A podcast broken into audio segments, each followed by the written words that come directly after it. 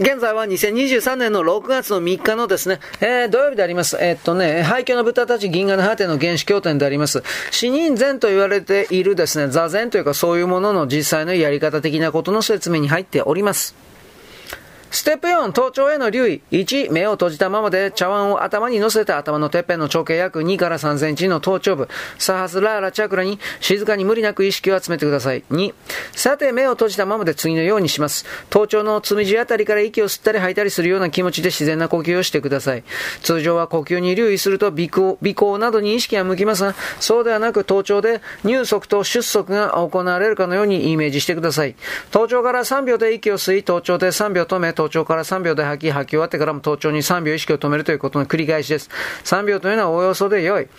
ただし吸い込んだ息の気は頭頂の頭皮付近に留め脳の内部へ回さないでください。このようにして意識が息を吸う少し停止、吐く少し停止のいずれの場合もずっと頭頂にあり続けるようにします。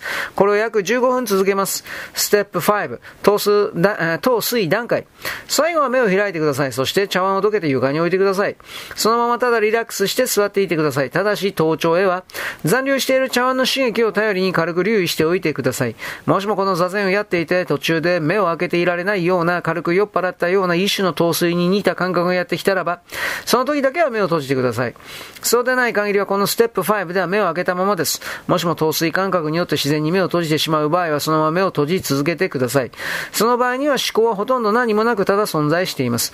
もしも目を閉じているうちに雑念へのこだわりが湧く場合には、再び目を開けてください。この場合は目を開けた方が雑念へのこだわりが減ります。時間は無制限です。えられなくなったり疲労したらやめてよい。このただ座る時間は最低10分は必要である。ステップ6、下のポーズ。最後にこの瞑想が終わった直後は、えー、茶碗をどけて仰向けに寝てしばらく死んだようにくつろいでください。ただくつろいでそのまま5分ほどいてください。目は閉じても開いてもどっちでも構いません。4話でいう屍のポーズです。以上でステップ5から6の全体の時間は最低でも約50分以上です。茶碗の別用とその1、食事や寝るときは特別な動きを必要としない時間に茶碗を乗せて落とさないように歩き動くことは身体全体に静寂さをもたらします。首を中心に余計な動きやガサツな動きが一切できないために最初は神経が疲れるかもしれませんが続けていくうちにすぐになれます。あまりにも我々は日常で余計な動きが多いことに気がつくはずです。特にそれは視線や視線や首の動きに現れ、種々の意識や思考の動きに由来します。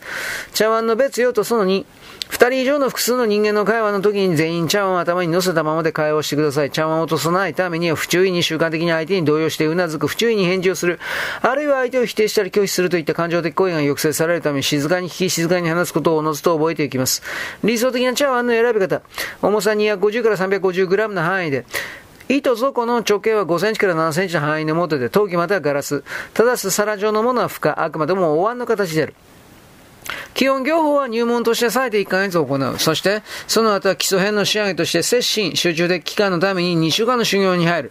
以下、その方法である。茶碗接心。最初の7日間は闇の瞑想も留意も一切やめる。そしてやることはただ一つである。それは茶碗乗せたままでの生活である。正しい生活をしていれば当人、出社の前と帰宅後に行うわけである。茶碗を乗せてはできないような行為、例えばトイレ、洗面、睡眠、家事、一般は別として、それ以外の全ての時間に茶碗を乗せたままの生活をする。すなわち食事の時も乗せたままである。汁物を飲む時は一時的にどけてよい。途中で鬱陶しくなっても決して取ってはならない。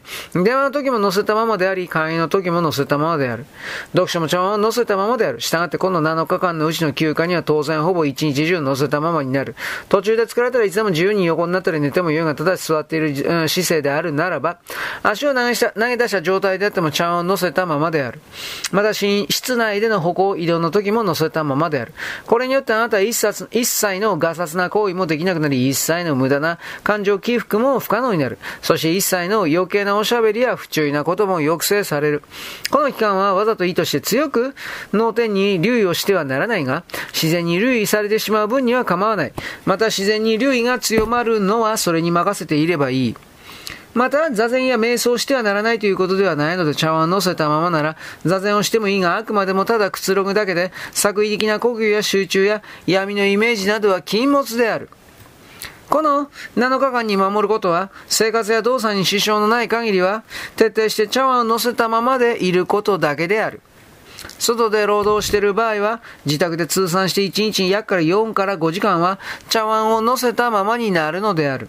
これは非常に忍耐のいる作業である。しかしこれは絶対に1ヶ月の基礎編の後で仕上げとして必要なプロセスである。くれぐれもこの接心なしには絶対に次の段階の有案業に移行してはならない。この業法期間の最大の特徴は、睡眠時間が1.5倍に異常増加することである。接種に第2週目。後半7日の要点は頭頂への留意そのものによる。従ってただ茶碗を乗せたままにするのではなく、留意が甘いとか、あるいは全く留意されていないと思った時にだけ茶碗を使う。乗せる時間は好きなようにしていい。ちょっとで留意が戻せるなら数十秒でも数分でも構わないし、そのまま心地よければそのまま乗せて座っていてもいい。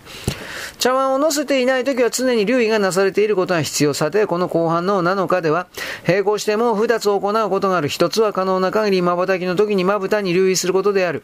無理に瞬きを遅くする必要はないが、無意識にやってくる瞬きのまぶたの動きを可能な限り意識すること。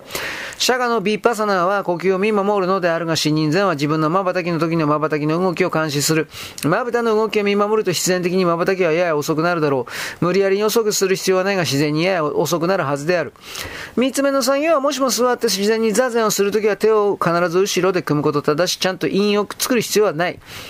指の先同士が重なっているだけでいい。座って、尻の後ろで手を組むことは肉体の全面に対して無防備になる。これが心理的にあなたから自己意志のやり手を落とさせることになり、また肉体の中心軸だけに意識が固定されるので、頭頂留意を加速する。